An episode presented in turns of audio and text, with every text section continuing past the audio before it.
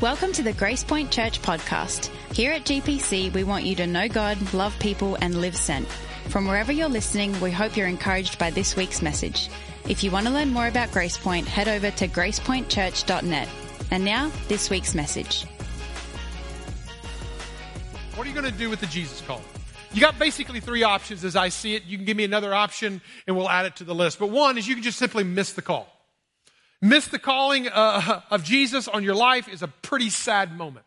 But we got to realize, and I cannot just go into this message about the Jesus calling and not bring it up as I brought it up last week, and we're going to talk even more about it in the days ahead. And that is the reality that without hearing, you will not have faith. Faith comes by hearing and hearing by the word of God. However, you got to realize this world, there are 277 billion, Uh, excuse me, million, not that, million people that are unreached, that are unengaged in our world right now. That basically means this, that they do not have access to the gospel, they do not have a church, they do not have a missionary, they do not have even probably a gospel or even a beginning of the gospel. They literally have no clue about the Jesus calling. And so we cannot talk about the Jesus calling and just whoosh on and talk about it, about how it relates to us unless we understand that there's a whole little world out there who's never heard of his name. The second option is you can just simply ignore. Jive Communications did a study of about 2,000 Americans talking to, looking at their phone habits. And we've figured out this, this whole ignore button, okay? In fact, less than 1%, according to the Jive Communications study, less than 1% of the people who were part of the study said that they never used the ignore button.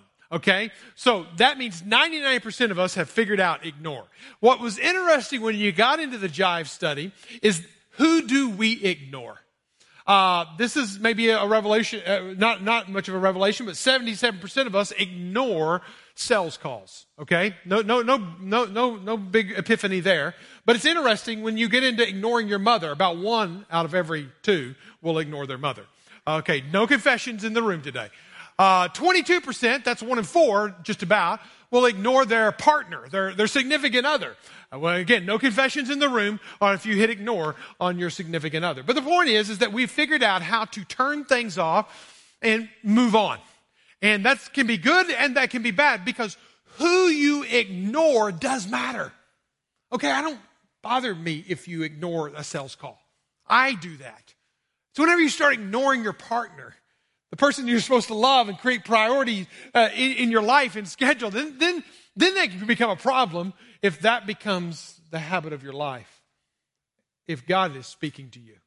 If God initiates, as we talked about last week, a calling on your life, He initiates it. And it's with great intentionality that He is initiating this calling. And as He's initiating this calling into uh, us, into Him, we have an immediate response. We can either accept or we can ignore.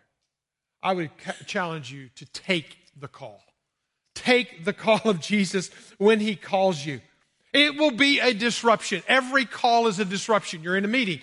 Somebody calls, you take it, it's a disruption. You're driving down the road, you're focusing on the road. A call comes in, you choose, take it or not take it. It's a disruption. Every call that comes into your life is a disruption. Jesus is walking by the, the Sea of Galilee. He sees it, four fishermen out there, professional, commercial fishermen, and he disrupts the rhythms of their day and he calls them to follow me. Calls them out of their normal everyday routines and they're working profit and losses and they're working on, and he says, follow me. It was an invitation. This is a very common invitation as we look through the, the, the, Gospels. 23 different times you find those two words together translated, follow me. It is a very common phrase that you don't want to just skip over. Being a disciple will become a disruption to your normal everyday life. But here's the reality that calling to follow me is led, followed by a realization, a title if you want to take it, but a realization that I am now following someone. I'm now answering that call to follow. Therefore, I am becoming a disciple. I'm becoming a follower that is going to look like my teacher. I'm going to imitate my teacher. Now, in the, in the Bible, we've got to understand that the word Christian is actually only used three times. And two of the three times, it's actually not Christians calling themselves Christians. It's actually the world outside looking at the Christians and saying, You're looking a lot like Jesus. So, me calling myself a Christian is really not what I like to do. I want to call myself a follower of Jesus or a disciple. Disciple is used over 200 times, 259 times in the New Testament. So if you want to take on a title, if you want to be called something, you want to recognize, be, be recognized as something, be recognized as a follower of Jesus who is disciple being discipled by Jesus. That is really what we're called. So if, again, take or leave the, the, the title of, disciple, uh, uh, of Christian if you want it, but really, are you a disciple? Are you following? Have you answered that call? Now, I know the word disciple could probably have a lot of ambiguity because it's not something we actually use a lot in our language today. And in fact, it was about uh, six years ago that we were sitting in the conference room with a bunch of pastors of our church and realizing in this meeting, as I'm hearing people talk about discipleship, that there were a lot of different definitions, even among our pastors, about what a disciple was. Now, it wasn't we were all wrong and we're all all over the page, but we all had different components to what was a disciple. So therein you have a problem. If you're making disciples, but we're all making different things of what a disciple is, you've got a problem. You don't have a clear target of what you're aiming at. So the navigators and myself pulled aside and we kind of focused on the 259 times the word disciple or disciples is used in scripture. And we looked for common ground. We looked at every single verse and we landed on this is Grace Point's. I don't know what other churches will use as their definition, but we landed on this phrase as our definition for what a disciple is. That's the person who's following Jesus. This is what it is that a person is becoming fully obedient multiplier following Jesus. Okay, becoming. We talked about that last week. When God initiates a call, He has an intentionality behind the call, and there's an immediate response from us, yes or no. Okay? Can't just say, wait, God, because even that is a decision. So it's, it's that, that, that becoming, and God is going to begin to work, and He's going to begin to transform, He's going to begin to change our lives. Becoming, following Him, you become fishers of men. So God's going to do a work in us. But then there's that other phrase, fully obedient. This is when the stakes get a little higher. This is whenever we, we, we, we step into a space where we lose a little bit of our own personal sovereignty. Where I'm no longer calling the shots in my life, but I'm actually listening to someone else because after all, I'm following him. After all, I'm a disciple of him. So therefore, I just can't call my own shots. I'm now taking my time, my talents, my treasures, and I'm laying them out there and I'm saying, God, you're calling the shots. So therefore it becomes a little, a little bit real, more real whenever I say I'm a follower of Jesus and I think about what does obedience, fully obedient look like, then I look at my tithing and I go, okay, am I actually giving a dime out of every dollar? Or am I doing some kind of voodoo math on this and kind of making my own excuses? Or am I following the scriptures on that? Or when the scripture says think more highly of others than think of yourself, and I think about Jesus came to, to not to be served, but to serve. Mark chapter 10, verse 45. Then I have to ask myself, am I like Jesus? Do I put myself out there to serve others? I want to say kudos to our church. And you're going to say this, you're going to agree with me in a moment. Whenever we put out a few weeks ago, the needs of our church and just, again, just taking care of discipleship needs of our children and the next generation and also our first impressions. So many areas of ministry that you could involve in that it was, it's exciting to get a, a report from Caleb this week that we've had 40 people in the past three weeks uh, step up and find their place of ministry and say, I'm stepping in to this place of ministry. Can you just give everyone in this room a round of applause for the 40 who said, yes, God's calling me and I'm stepping into space. That's just in the past three weeks. And so let us pray that God would provide. Uh, again, it's not about our abilities, sometimes it's about our availability because God is going to work in us and He's going to ask us to be fully obedient. It's one thing to sit in this room. This is what some people think disciple means, becomes a Christian, is that you sit in the room, the preacher preaches, and he asks you to raise your hand if you want to follow Jesus. I've done that. Raise your hand if you want to follow Jesus. Raise your hand if you want to follow Jesus. Pray this prayer if you want to follow Jesus. Listen, Jesus isn't looking for raised hands. He's not looking for empty words. He's looking for us to raise our life up and say, Jesus, my life is yours.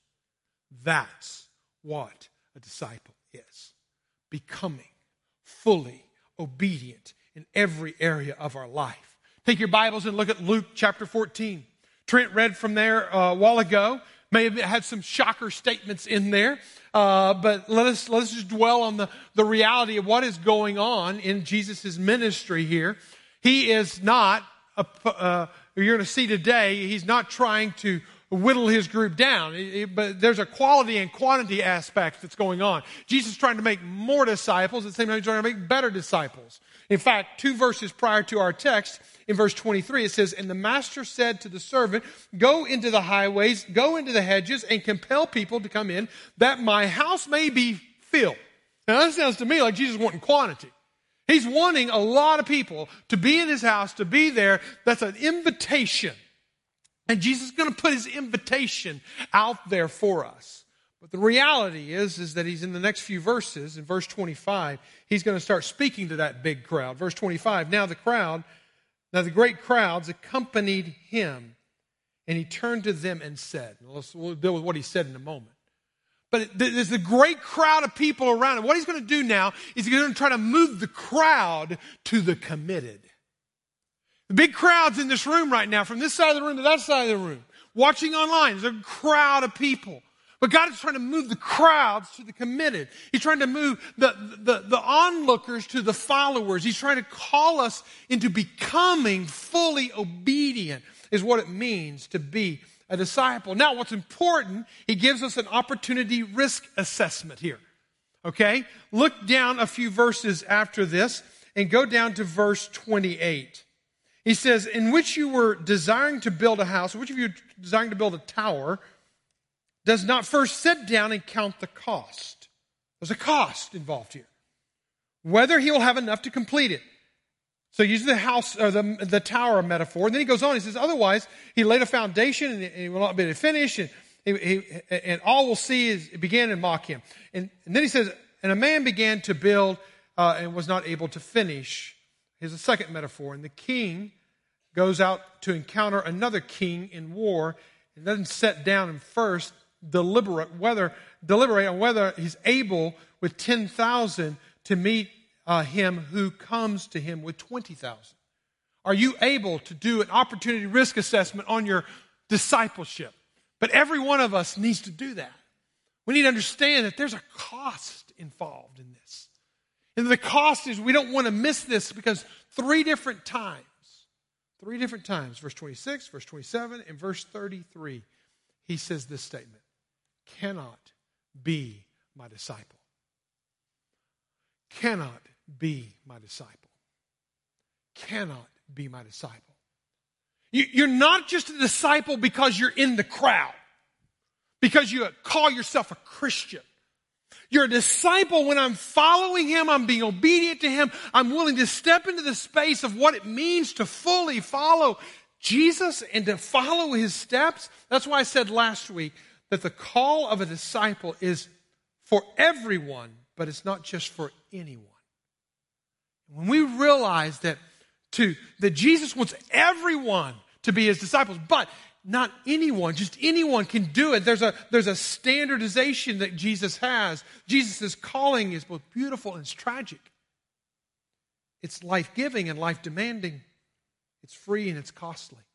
So I want us to address the cost of being a disciple of Jesus today, based on his words to the crowds, as he's trying to draw the crowds to be the committed ones of him.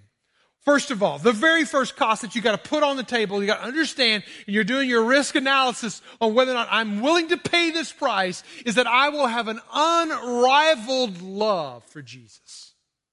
Unlike I love anything else, I will love Jesus. Unlike my hobbies, unlike my spouse, even more than my kids, I will love Jesus more than anything. This is, I want you to also see in this that Jesus will model this for us in the way he loves us. It's always about him initiating, him modeling, and then us responding in loving him in the same manner. But this is exactly the way Jesus does. Jesus does not have this vibes kind of love. He has a life kind of love. John chapter 10, verse 20, 27, it says, My sheep hear my voice. I know them and they follow me. Now, in this right here, you'll see Jesus talks about a high commitment and a high relationship. High commitment that he's going to lead them, okay? He's going to show them the way to go. But there's a high relationship that he knows us by name. Now that should bring encouragement to every last one of us who, I'm in here, nobody knows my name, I'm going to slide in and slide out. But here's some good news for you, or reality news for you. Jesus knows you here. And Jesus knows your name. My sheep hear my voice. I know them. High relationship. And they follow me. So that means Jesus has got to lead us. All right? So it's a commitment on his part. Here, I want you to kind of look at it in this quadrant kind of uh, uh, bracket kind of way of looking at things, our diagram.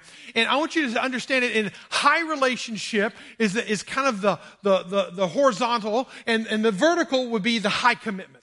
Now, if you take those and you kind of put them there and you kind of think about those in those different boxes, I want you to identify where you're at. If you're a low commitment and a low relationship person, then you just basically are a nun. All right? That's not the nun as in the Catholic nun either. You're probably not even in this room.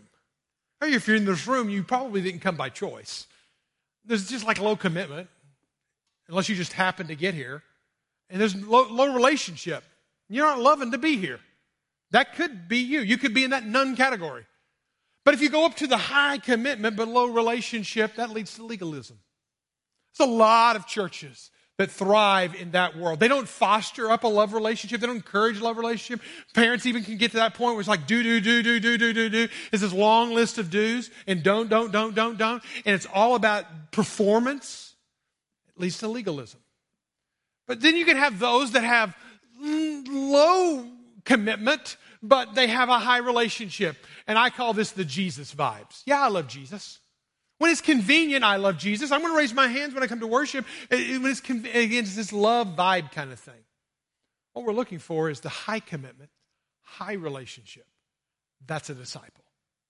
Where are you in this? Jesus said, If you love me, high relationship, you will keep my commandments high commitment. It's going to require something of you, friends.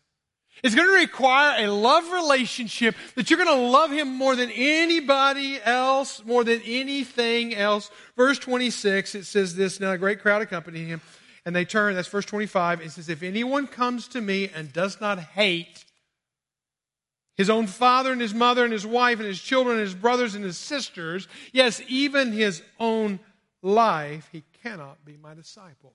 What a statement. Hate? Hate your father and your mother? What, what, what, what, are you talking about here? This is totally a hyperbole. There's not a scholar out there that would, would even look at this passage and say he's literally asking us to hate our family. No, not at all. It's a hyperbole. If you want to draw a graph out, it's like, I love my family. I love my kids. I love my spouse. I love this. I love that. I love my things. I love my hobbies. But then your love for Jesus is unrivaled. That's what he's calling us to. Is there anything in your life that you love more than Jesus? That's what it called to be a disciple. There was a young man who came to our church back when we didn't have this building, we only had that building. And I can remember he came into the worship center. He's still on this side, about midway back. Came with his family, and he was going through. His family was literally falling apart. They'd gone through a lot. He, he, was, uh, he was a fitness coach, and, and he comes up to me on day one.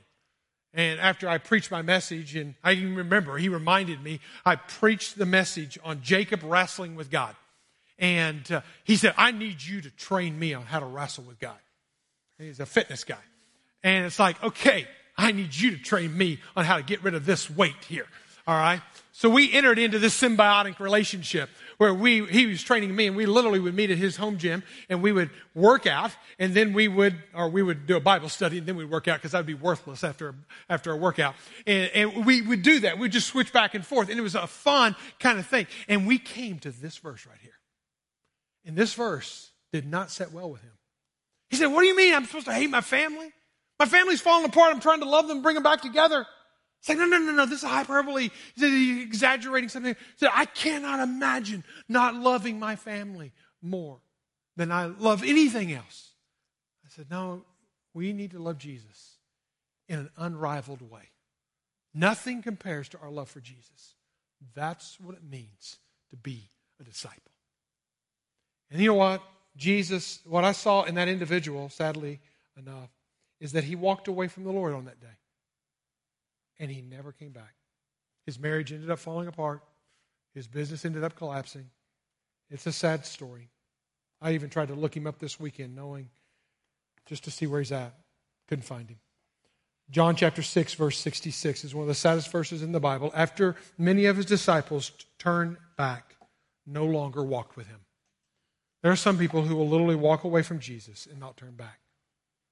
It's sad. Unrivaled love is what we're called to, an unlimited sacrifice for Jesus is also the cost. What am I willing to sacrifice? There is nothing more central, nothing more important, nothing more sobering, nothing more beautiful, and nothing uglier than the cross of Christ. It is gruesome and yet beautiful. It's an expression of love, but it's also an expression of sin and darkness all rolled up into one. It's, a, it's an expression of liberation, but it's also an expression of death. So it's got all of this dichotomy going on inside of the cross. And what are we told to do? We're told to carry that cross. 1 Peter chapter 2 verse 24 and 25 it says, He himself, Jesus, again speaking of his high commitment, his high relationship with us, he bore on our, uh, bore our sins on his body that's a heavy commitment. All the sins of all the world, of all the times, of all people. Everybody has ever done anything, thought anything, said anything, done anything wrong. It all went on Jesus. High commitment, high relationship. He did it because love on a tree that we might die to sin and live to righteousness. By his wounds, we are healed. This is a statement that Peter picks up from Isaiah. This unlimited sacrifice that I'm going to take all the sins of all the world and I'm going to put it on myself. But then what Jesus is going to turn around to his disciples and he's going to do this even before he goes to the cross and he's going to call them to carry a cross themselves. Verse 27 Whoever does not bear his own cross and come after me cannot be my disciple. Again, we're just looking at the three statements of what does it take? I cannot be his disciple if I have love for anything else greater than my love for him. I cannot be a disciple if I'm not willing to step into the space of, of carrying this cross. And what does this cross mean? So the first time he uses it won't be the last time he uses it. He's going to refer to it also in Luke chapter 9, verse 23. He says, If anyone would come after me, following me, let him deny himself, take up his cross daily. So this is not a once and done thing. This is not something I did when I was eight years old and I don't have to do it again. This is an everyday, all my life, every day of my life that I'm carrying this instrument of death. Daily and follow me. See, it's a call to follow. But a call to follow is a call to die.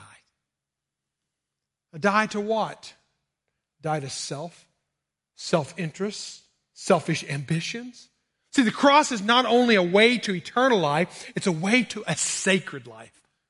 And if I wake up every morning and I walk throughout the day and I'm carrying the cross, then I'm pushing myself and my desires and my ambitions and my self entitlements and all, I'm pushing that out of the way and I'm saying, what is most important for Christ? What most represents Christ? What most looks like Jesus? And I'm putting everything else to the side.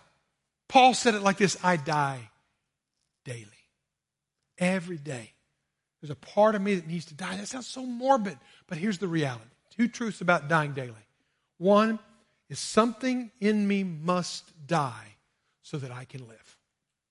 You know this from the organic world out there. Sometimes you've got to prune branches so that more life can come back. Sometimes you've got to purge before you can see growth getting the self centered, self seeking, self promoting out of the way and get us God centered, God seeking, Jesus loving, Jesus promoting. So when Paul said this in Galatians 2:20 he says I have been crucified with Christ. It's no longer I who live, it's not my life, but Christ who lives in me. And the life that I now live, I live in the flesh. I live by faith in the Son of God who loved me and gave himself for me.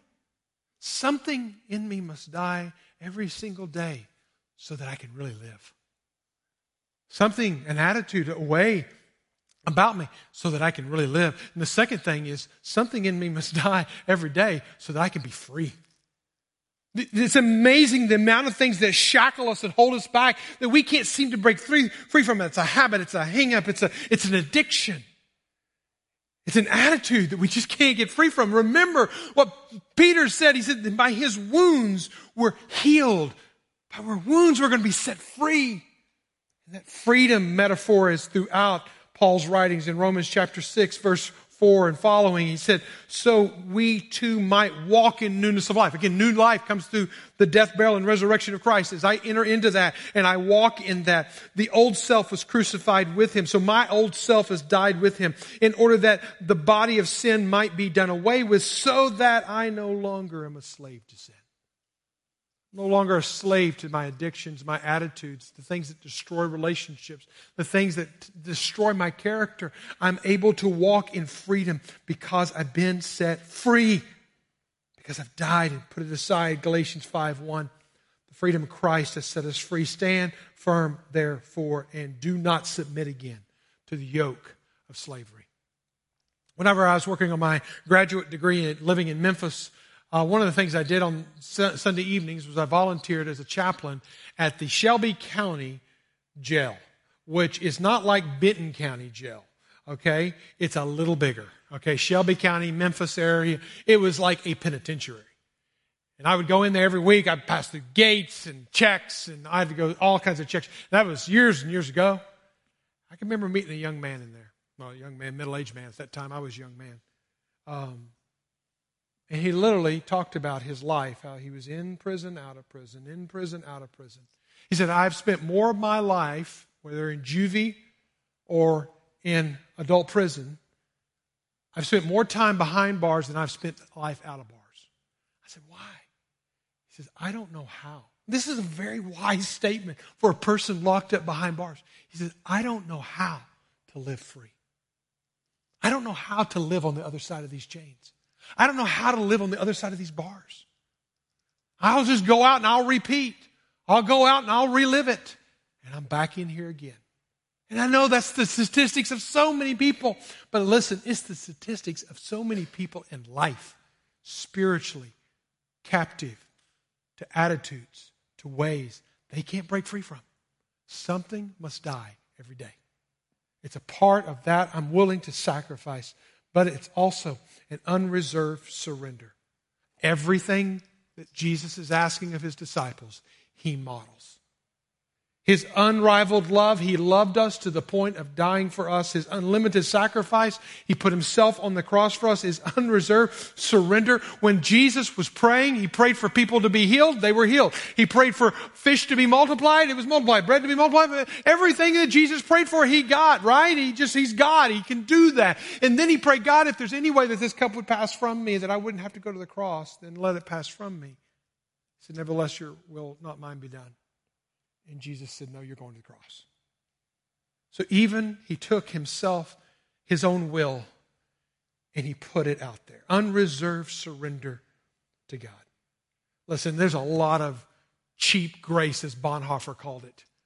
Christianity today, easy believism. I call it the gummy bear faith. It comes in different flavors.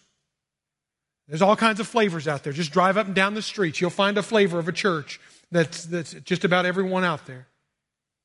It's also soft and squishy times. There's a lot of faith that's soft and squishy. But we like that faith that's sweet and sugary. That's the kind of faith we like. There's a lot of gummy bear faith out there and not solid biblical t- teaching.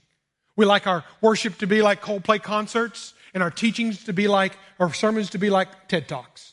Inspire me. Let me have a good time with a good beat. And that's what we want our churches to be. The problem is, as Leonard Sweet said, when ministers become social workers, preachers become motivational speakers, evangelism becomes marketing, the result is gimcrack gospel that is tawdry, tacky, and cheap.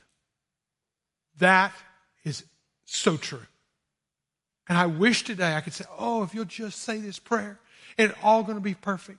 If you'll just raise your hand, when the preacher says raise your hand, it'll all be fixed. If you'll just get dunked in the baptismal waters, it'll all be, it'll, that's all you need. You go on living your own life. You go on doing it your own way. That's not at all what it means to be a disciple of Christ.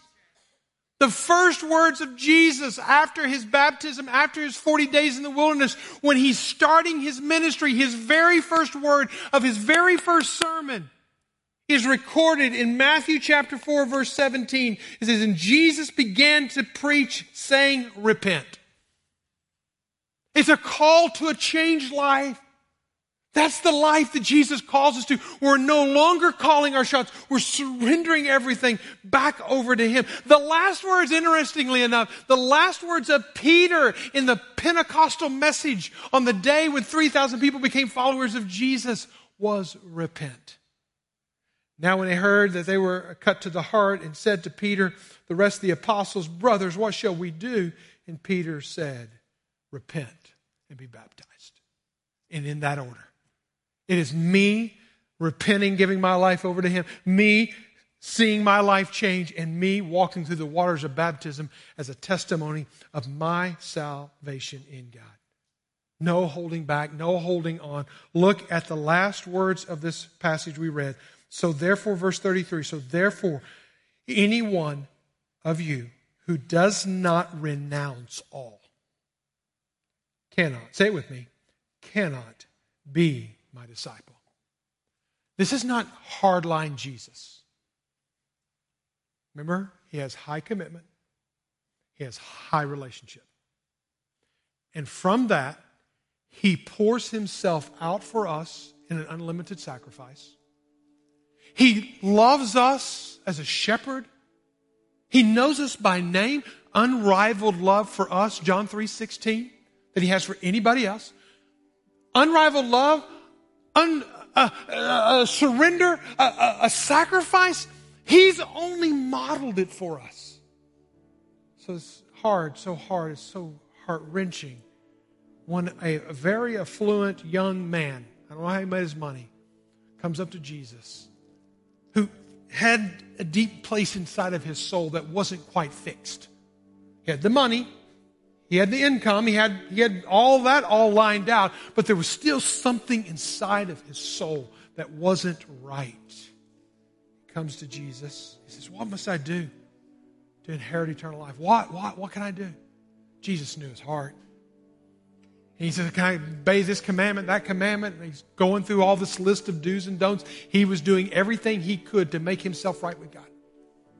And then Jesus turns to him. And again, Hard statements sometimes come out of Jesus' mouth, even. He says, And Jesus said to him, If you would be perfect, go sell your possessions and give to the poor, and you will have treasure in heaven. And here's that invitation again come, follow. And when the young man heard this, he went away sorrowful, for he had great possessions. Is Jesus telling you to go become a monk? No. But if you love your money, if you love your fame, if you love position, if you love anything more than you love Jesus, you're not ready to be his disciple. He's calling us to absolute, complete surrender. It's a big calling, but it comes out of a love relationship with him. I hope today, before you see a bunch of do's and don'ts, you see a Jesus who loves you and that you'll just fall in love with Jesus. And then let that obedience and that sacrifice and that commitment be what drives your life, moves you forward. Don't let it be like this man. He was more in love with his stuff than he was with Jesus. Would you just bow your heads with me?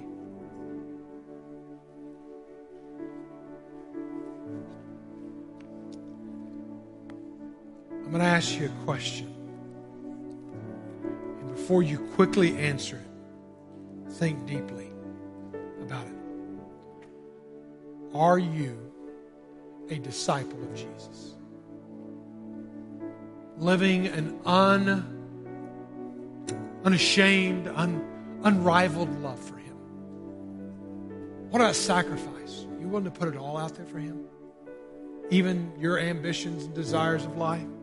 That's what it means to be fully obedient. There's no crevice, there's no corner, there's nothing of your life. And in absolute surrender to Him.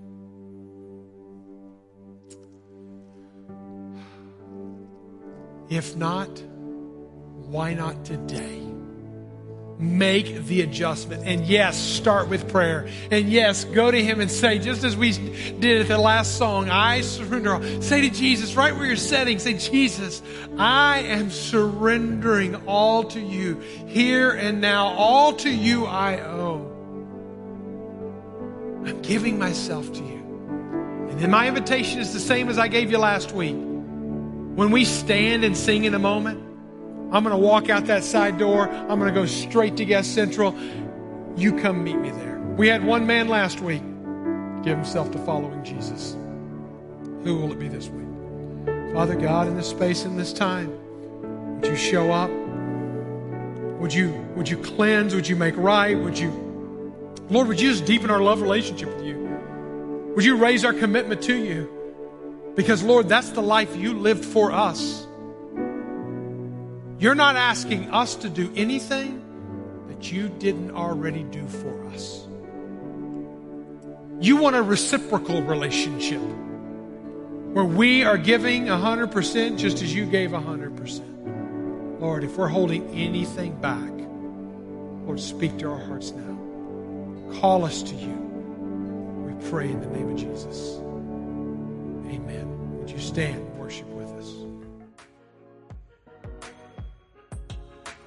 Thanks for listening to the Grace Point Church podcast. To stay up to date on all things GPC, follow us at Grace Point NWA on Facebook or Instagram. As you go, be people who show and share Jesus in everyday conversations with everyday people. Live sent.